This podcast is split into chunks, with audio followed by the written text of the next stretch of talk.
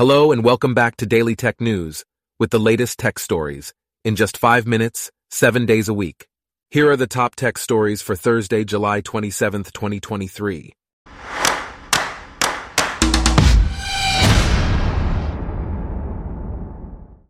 Today's episode is brought to you by Blogcast, your personalized audio feed, available on iPhone and Android. Google, Microsoft, OpenAI, and Amazon have formed an alliance called the Frontier Model Forum. The purpose of this alliance is to establish safety standards and responsible development practices for frontier AI models.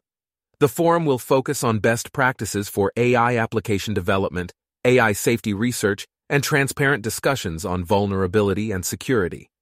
To accomplish this, the companies plan to assemble an advisory board and address issues such as deepfakes, cybersecurity threats, discrimination, and data collection. In other news, Microsoft has reported a strong fourth quarter earnings report. However, revenue from its consumer software and hardware businesses has decreased by 4% compared to the previous year. The more personal computing division has seen a drop in revenue from Windows licenses, Surface PCs, Xbox hardware and software, and ad revenue. Microsoft anticipates further decline in hardware revenue next quarter due to its decision to stop making and selling Microsoft branded accessories. As a result, the company plans to invest more in AI and cloud infrastructure throughout the next fiscal year. Meanwhile, Egnyte is introducing generative AI tools to its storage platform. These tools include a chat-based interface for interacting with content. Built on existing models, the tools will be fine-tuned to meet customer requirements. Although the release date for the new tools has not been announced, it is expected to be later this year. In a fascinating development, a technologist named Ken Pillonel has created a self-repairable AirPods Pro case that Apple has not produced. This innovative case features a user-replaceable battery, a USB-C port, and open-source designs. Pillonel plans to create outer shells for other models and make repairable earbuds. Apple has yet to release AirPod earbuds that do not require purchasing a new case when a part of it fails. Moving on to smartphones, Samsung has launched the Galaxy Z Flip 5. This new model boasts a 3.4-inch cover screen and a redesigned hinge that closes flat.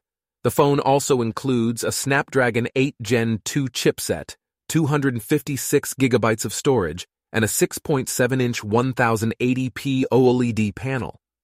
The Flip 5 has a higher water resistance rating than its predecessor and a more durable hinge. Pre-orders are now available, and the phone will be released on August 11th.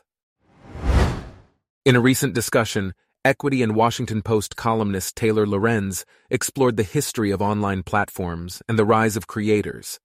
They also delved into the growing popularity of AI and Twitter.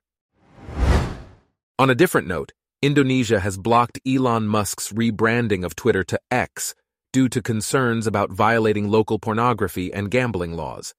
The ban will remain in effect until the company provides additional information about how it intends to use X.com. Approximately 24 million users are affected by this ban. Shifting gears, the Securities and Exchange Commission has implemented a new rule that requires public companies to report data breaches within four business days of discovery. Additionally, companies must disclose their management's ability to assess and manage material risks from cyber attacks. In an effort to enhance the delivery experience, DoorDash has added Apple CarPlay syncing to its Dasher app.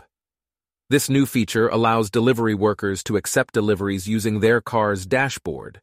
It is particularly beneficial for drivers with Apple's infotainment system software, as it helps conserve phone battery life. Lastly, Solart Games has partnered with Ava Labs to launch a dedicated subnet and game on the Avalanche blockchain. The Solart subnet will offer increased player support, private net configuration, and multiverse incentives. The first phase of this partnership will involve the release of Solart's mobile game, Legends at War, on the subnet. The game will be powered by its own gas token.